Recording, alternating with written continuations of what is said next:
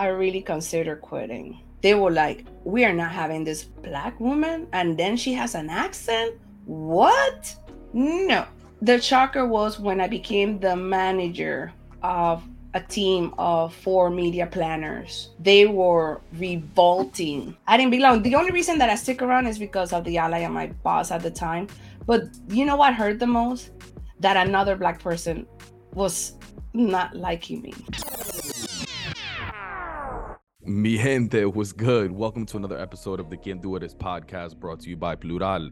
You already know it's your boy Pavel, bringing you another special episode with another very special guest. Speaking of guests, the clip that you heard in the intro is with this week's guest, Jovi D. Before getting into the full conversation with Jovi, let me give you a little bit more context into who she is. Jovi is a Panamanian-born Afro-Caribeña, specifically West Indian and Afro descent. Her maternal grandmother and aunt actually raised her. She is the first of nine grandchildren and actually her mother's only child. Her mother, like many, came to the U S looking for a better life. Jovi was able to land a bunch of dope roles in media and broadcasting. She's even worked across two different coasts. You'll hear a story about living in Miami and Los Angeles and the differences that come along with being a professional in those cities.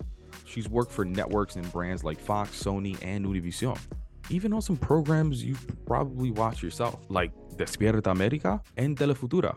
Now that you know a little bit more about Jovi, let's get into the episode. Let's start where we always start off, with the word authenticity. It's such a buzzword. What does it mean to you when you hear the word? Show yourself, be your most real self. That's what I look at it. But it's so hard because as we, you know, from childhood to becoming an adult, we have developed shades of what we want to be or who we are. Talk to me a little bit about growing up. Do you think it was easy to live in that definition of authenticity? Yes, I was like the firstborn in a nucleus of my grandmother, my mom, my two uncles, and an aunt. So I was la primera nieta, la primera sobrina, like everything. And there was I was allowed to be myself right around pretty much all throughout school. Then once I became an adult, yes, I had to kind of change those things about me, especially stepping into the whole work world. But childhood was was good. It was really fun. I I really did. I really had a... Some people will say hashtag only child, you were spoiled and get everything. But you know what? Sí, era la consentida, but I had a really harsh reality when it came to getting into adulting, yes. What happened when you got into adulting, as you mentioned? Like, what was the difference? Let's go back that my family was a working class. I'm a byproduct of my ancestors that came from Jamaica, Grenada, and worked in the canal for the railroad, for the canal, as I mentioned. And I am just that recipient after ten or twenty generations that when I was a kid already, I had an alien card. I had a green card. And I, I used to fly to the United States. My mom was very young. She had to came, she came to the United States. And um, I was raised with my grandmother. So I had that dynamic going on. So with that being said, once I settled in Miami, started going to college, that was different. And what was so different about Miami? Because people think about Miami and they must think, oh, there's mad Latinos and Latinas there. Ignorance at the time, because that's what I want to call it. I'm seen and presented black, but my notion and awareness was Latina. I'm Latina, da, da, da. So I was embraced by the African-American community, but culturally there were differences. And somewhere, unfortunately, also by the media, you are perceived differently. Miami is, is how I can say this, is somebody will come up to me and say, hey, tú eres venezolana o cubana puertorriqueña. That's Miami. Mm. Versus where I'm living now, L A is, ¿y por qué tú hablas español? And why you speak that Spanish so well? Because there's nothing in my name, unless you know my middle name, that is Spanish. That's that's where it becomes the shock, the culture shock, the difference. How did you feel when you tell somebody you're Latina or you start speaking Spanish and they were surprised? Like, how did you feel? I felt strange. I felt like, what do you mean? Don't you see people? Like, you feel like out of place. You feel awkward. You feel different. You feel that you don't belong. That's that's like, you're like, what do you mean? Where I come from, there's people that look like you in my family. They, there's everything there. And I was like, you know, and then I started like feeling like bad, you know, you feel like, what is wrong with me? Yeah, no, that's deep. And potentially you may feel the need to like even stop explaining yourself. You're like, yeah, otra vez.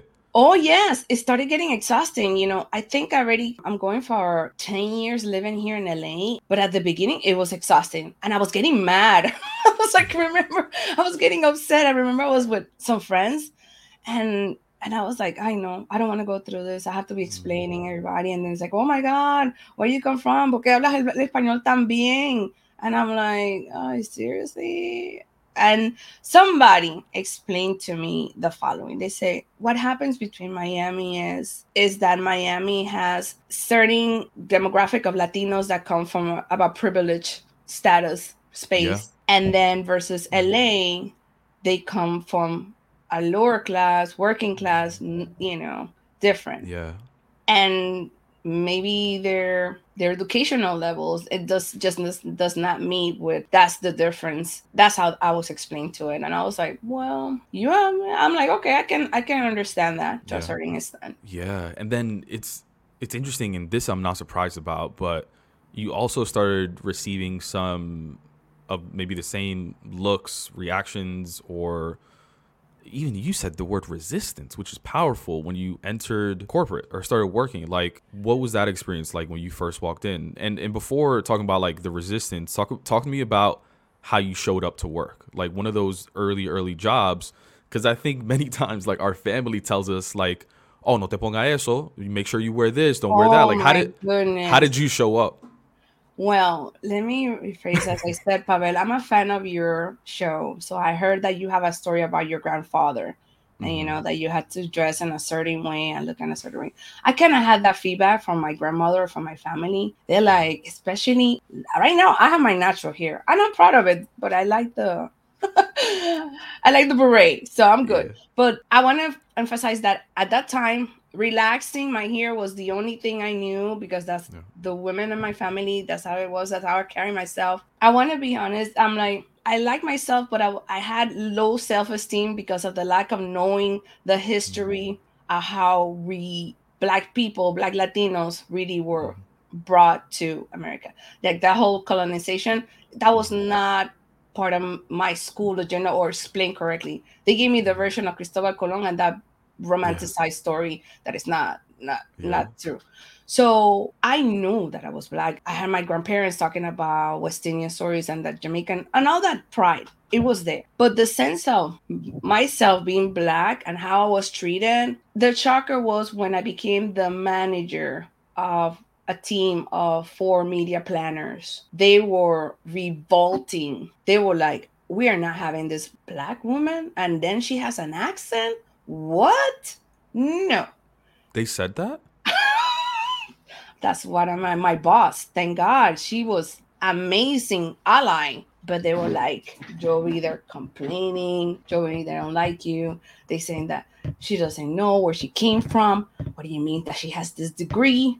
Where she got it from? Like aggression behind aggression behind aggression. I was like, what in the world? And I had to take it in stride after the fact that I almost, I really considered quitting. How did that make you feel hearing that feedback though? Because it's this interesting dynamic of like, oh my God, this is an amazing position. I need to celebrate. And then you get hit with this. Yeah, because then I was at a point in my life, I was in my early forties. And I was like, okay, I have to make it now. I was talking to recruiters and I'm like, how do I become a supervisor? How do I become a manager? And everybody was like, well, you need to get another master's degree or you, or you, you know, they have to give you that a position where you have to really get another job or move up. And I was like, fine. Finally, that opportunity showed up after I was laid off, but it was all in good sense. But then once making it back to, to when I was in the new position, it made me feel like I didn't belong. The only reason that I stick around is because of the ally and my boss at the time. But you know what hurt the most? That another Black person was not liking me. Like sometimes we can work against each other. Yeah. But not by not knowing, by not understanding. And I was like, for real? And now it's like not even, let's say it's also other Latinos going against you. You're like, what in the world?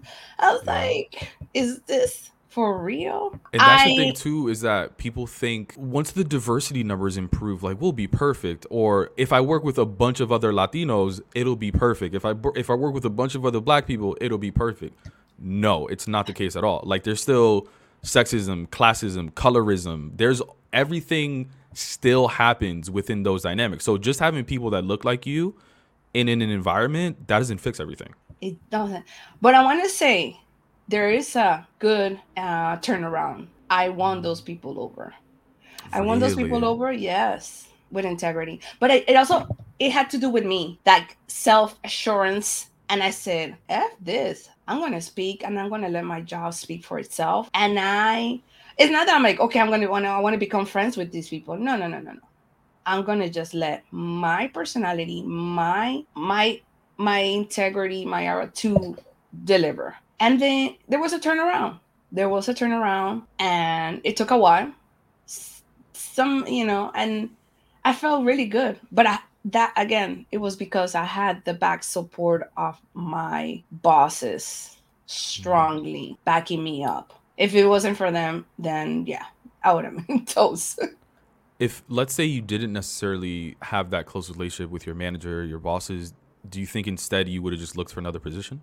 Oh yeah, I was looking. I, you know, this is this was the the dream job for me, and pretty much around that time, getting so many report reporting about my performance or about how I was delegating or the way that I talk.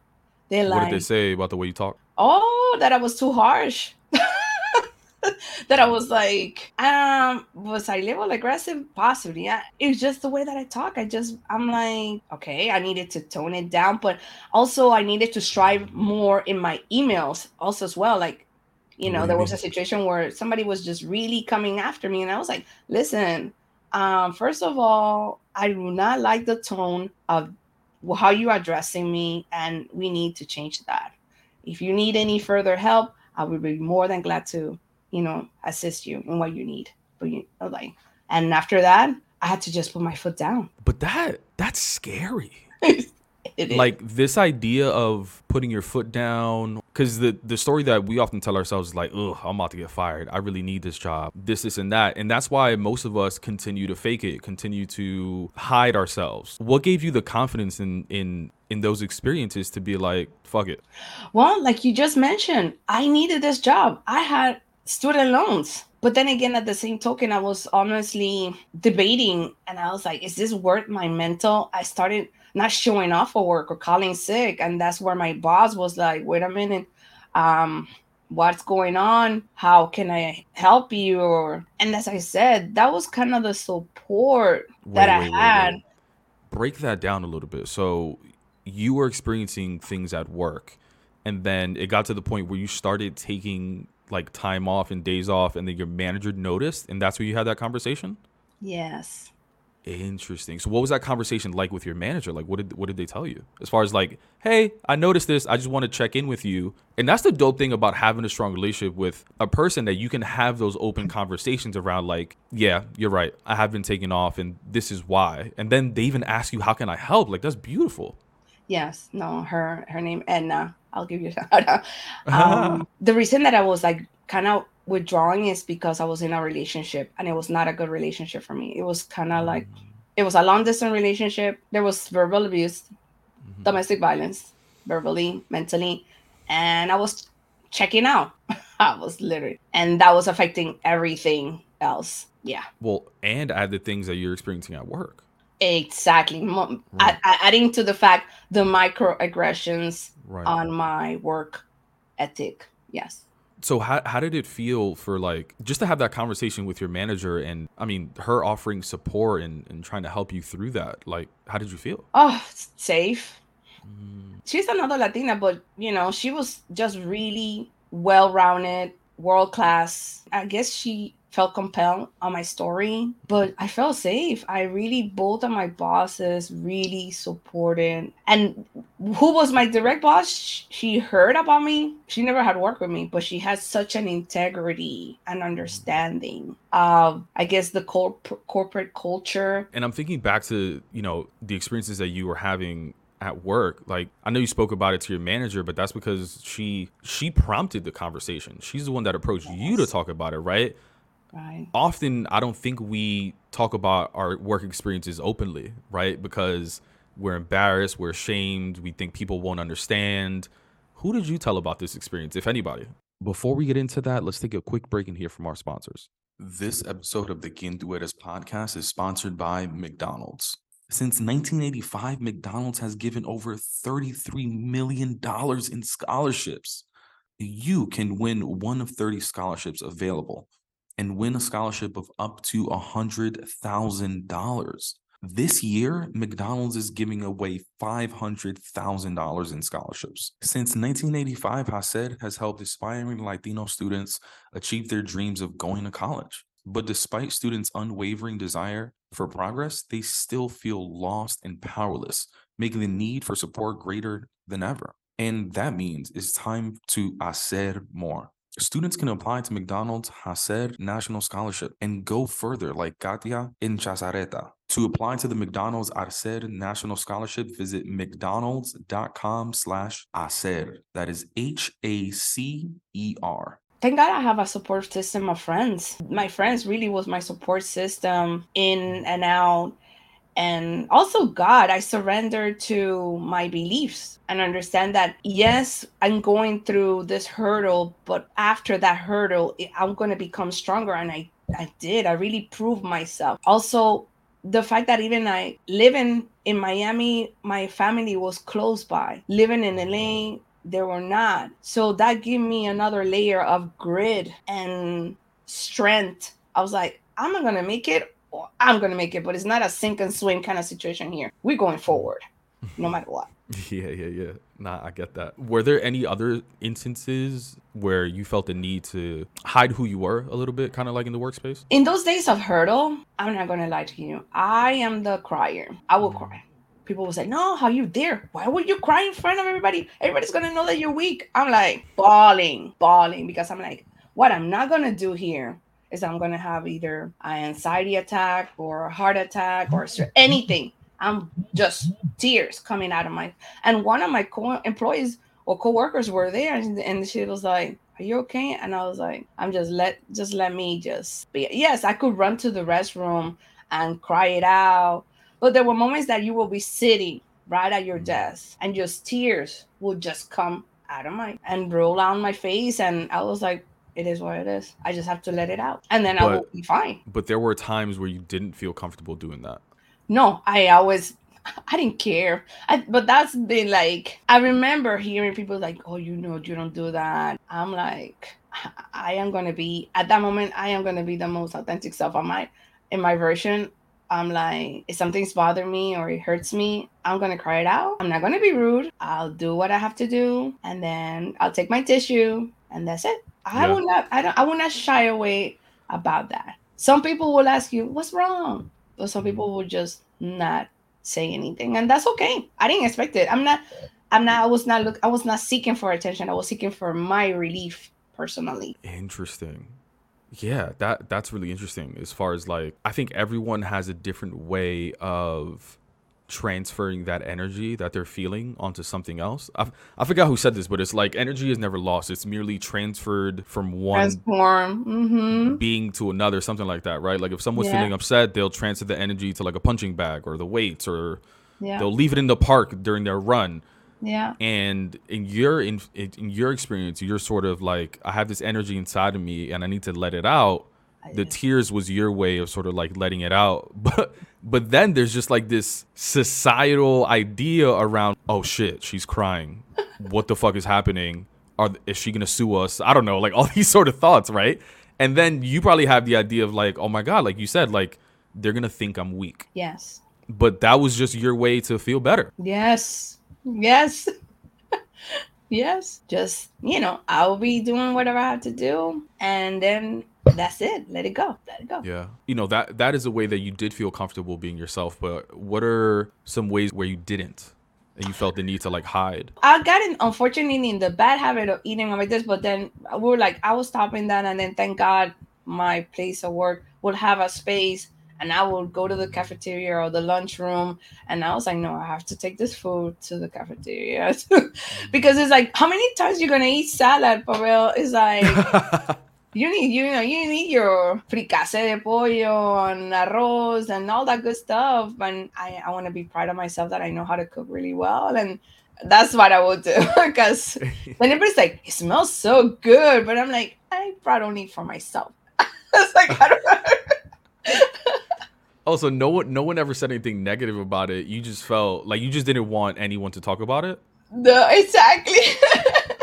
Nobody said anything, but it's like... Isn't that interesting, though, that, like, the comments that you got were all positive and complimentary, but you still didn't want to hear it? It's interesting. You know what I mean? Yeah. And then it's like, what do you have there, Jovi? Everything that Jovi brings is so good. But then you're like, certain things you want to keep it to yourself. They tell you to keep it professional. You're not supposed to eat at your desk, or you're not supposed to do certain things and follow certain protocols. And even if you are the, the boss or manager of your department, you have to keep certain, how you call that? Present yourself in such a way. I'm a leader, but I'm not, that title doesn't go over my head. That's how I, I saw myself. I would not, you know, you cannot help it. People that people are going to talk behind you regardless of what yeah. you do, how you are. Yeah, yeah. Um, no, that that's interesting. I, I just think it, I just think people are going to listen to it and be like, wait, but I, I thought I could compliment people's food. And but I think everyone is different. You know what I mean? Like people, there's some people that bring food in and they may love that someone said that smells off. Good. Yeah. Right. But in your case, like um, that wasn't necessarily the case. So, you know, I just think it's interesting. um let's talk about this Miami to Los Angeles change for you, because that seems to be like a very influential that it seems to be a very impactful moment in your life, and one that caused positive growth from from an authenticity standpoint. Like, what was the impact that that had on you? Thanks to L A was the birth of my podcast from Beta Chronicles too, because of the generational trauma that I had. And obviously I needed to work on that. The identity crisis or existential identity that I was questioned. And also it was that lack of representation, because as much as I was embraced or accepted by the African-American community, and then you will hang out with Latinos, other Latinos, I just, it was just not feeling right until the assassination of George Floyd. And that's where things really trigger that white elephant in the room in Latinos about colorism and self-hate and discrimination and classism. It really disrupted everything that I knew and how I was. And now seeing this flourish, this community, we've been here all the time, but we were being labeled or in case of saying, well, anybody that looks Black belongs here in L A. That's how it is. You're Black, you're Latin, uh, white, or you're Mexican. That's it. Anything else is like versus Miami. You have Colombia, Venezuela, Nicaragua, and navi- navigating your experience may- is different. The circle of people is different. So in Miami, you didn't feel accepted because, sure, there are many Latinos there, but they aren't necessarily Latinos and Latinas that necessarily look like you. My experience um, in Miami, I never felt discomfort or out of place. My experience in L A, I felt uncomfortable and out of place. Interesting. Interesting. I don't feel misplaced when I'm hanging out in New York. I feel amazing when I'm in New York because there's people that look like me. It's just a different vibe. Do you think that was like socially as well as professionally? In my environments in Miami was either I'm one of two people that are Black or the only woman that is Black.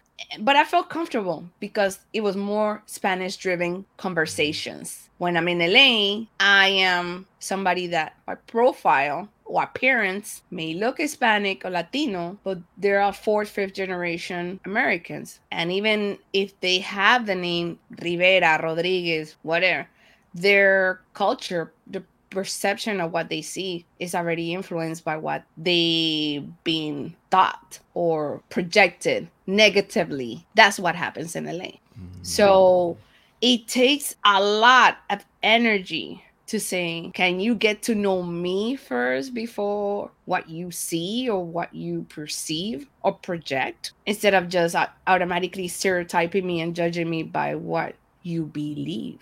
Yeah. So in that instance, there seems to be like less just culture being felt around. But, and I felt like that in a lot of scenarios. What I tended to do back in the day was I would try to fit in because... Mm-hmm. And by fitting in, like I would, you hear this a lot with, with women on the podcast that have been like, they started binge watching E S P N because like they worked with a bunch of men. Like, did you try to fit in in any ways? I heard about your story about that you devoted your weekends to, you know, watch Riverdale and all of that. Yeah. I personally did not find myself doing that. But the thing is that what I would have this issue, maybe with code switching, may that be in Miami or here, professionally in my environment, was I was very preserved to myself. And I remember there was a coworker that would tell me, Jovi, I like your style. And I'm like, what do you mean? He's like, I like, I was like, you come here, you say, hello, how are you? How's your family? And you keep it going. I said, ah, thank you. She's like, you're not involving no chisme. Just keep it together.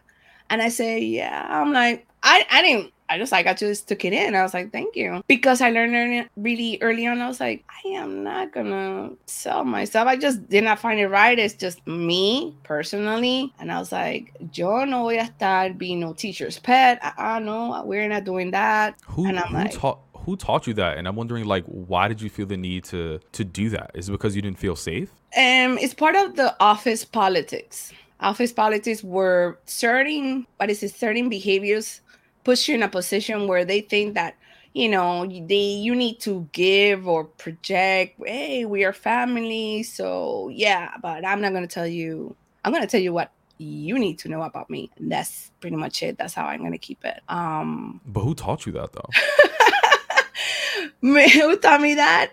Um, I guess by observing, I guess college also as well, the law and ethics class, and realizing that because they're saying that people that, you know, take advantage, the more you put out there and people immediately want to know also what hurts you, what makes you upset or mad, and get that data from you, then they know how to attack you. But has this happened to you? Have you felt like you've been taken advantage of after like oh, sharing yeah, information? Because I'm a people pleaser, and I, I know that I, I was like the goody two shoes, keep it together. Yes, I was like, and then at one point I was like, I experienced, because I also have a sense of caring way too much. I had to obviously get that together. And I found myself in situations where, yes, I had to check myself and say, no, mm-mm, we ain't doing that. Yeah. T- tell me about a time where you, you felt like, all right, you know what? Let me open up. Let me do this. But you felt like that information was used to take advantage of you. A coworker, something came about. And then she was like, but Jovi, you said this and this. And I was like, what do you mean? And I, won- I took it back and I was like, mm.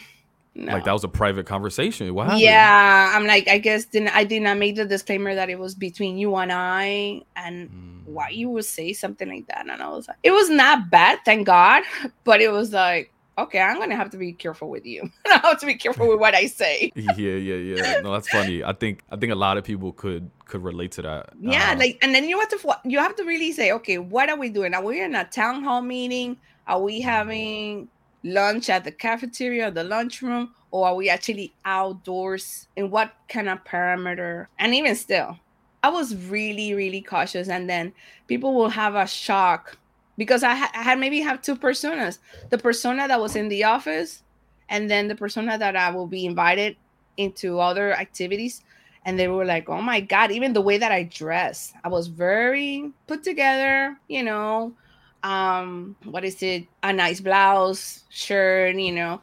But then when I would go out, like a couple of, you know, skin alter tops, and they were like, oh my goodness. I was like, is this the same person? And I'm like, yeah, you know, I love I love to have fun too, you know, music, salsa, all of that is good. But even you said in, earlier in the, in the conversation that some of this becomes exhausting, like having the two different personas. Like, I'm wondering for you these days, do you still have those two personas? No, no, not anymore.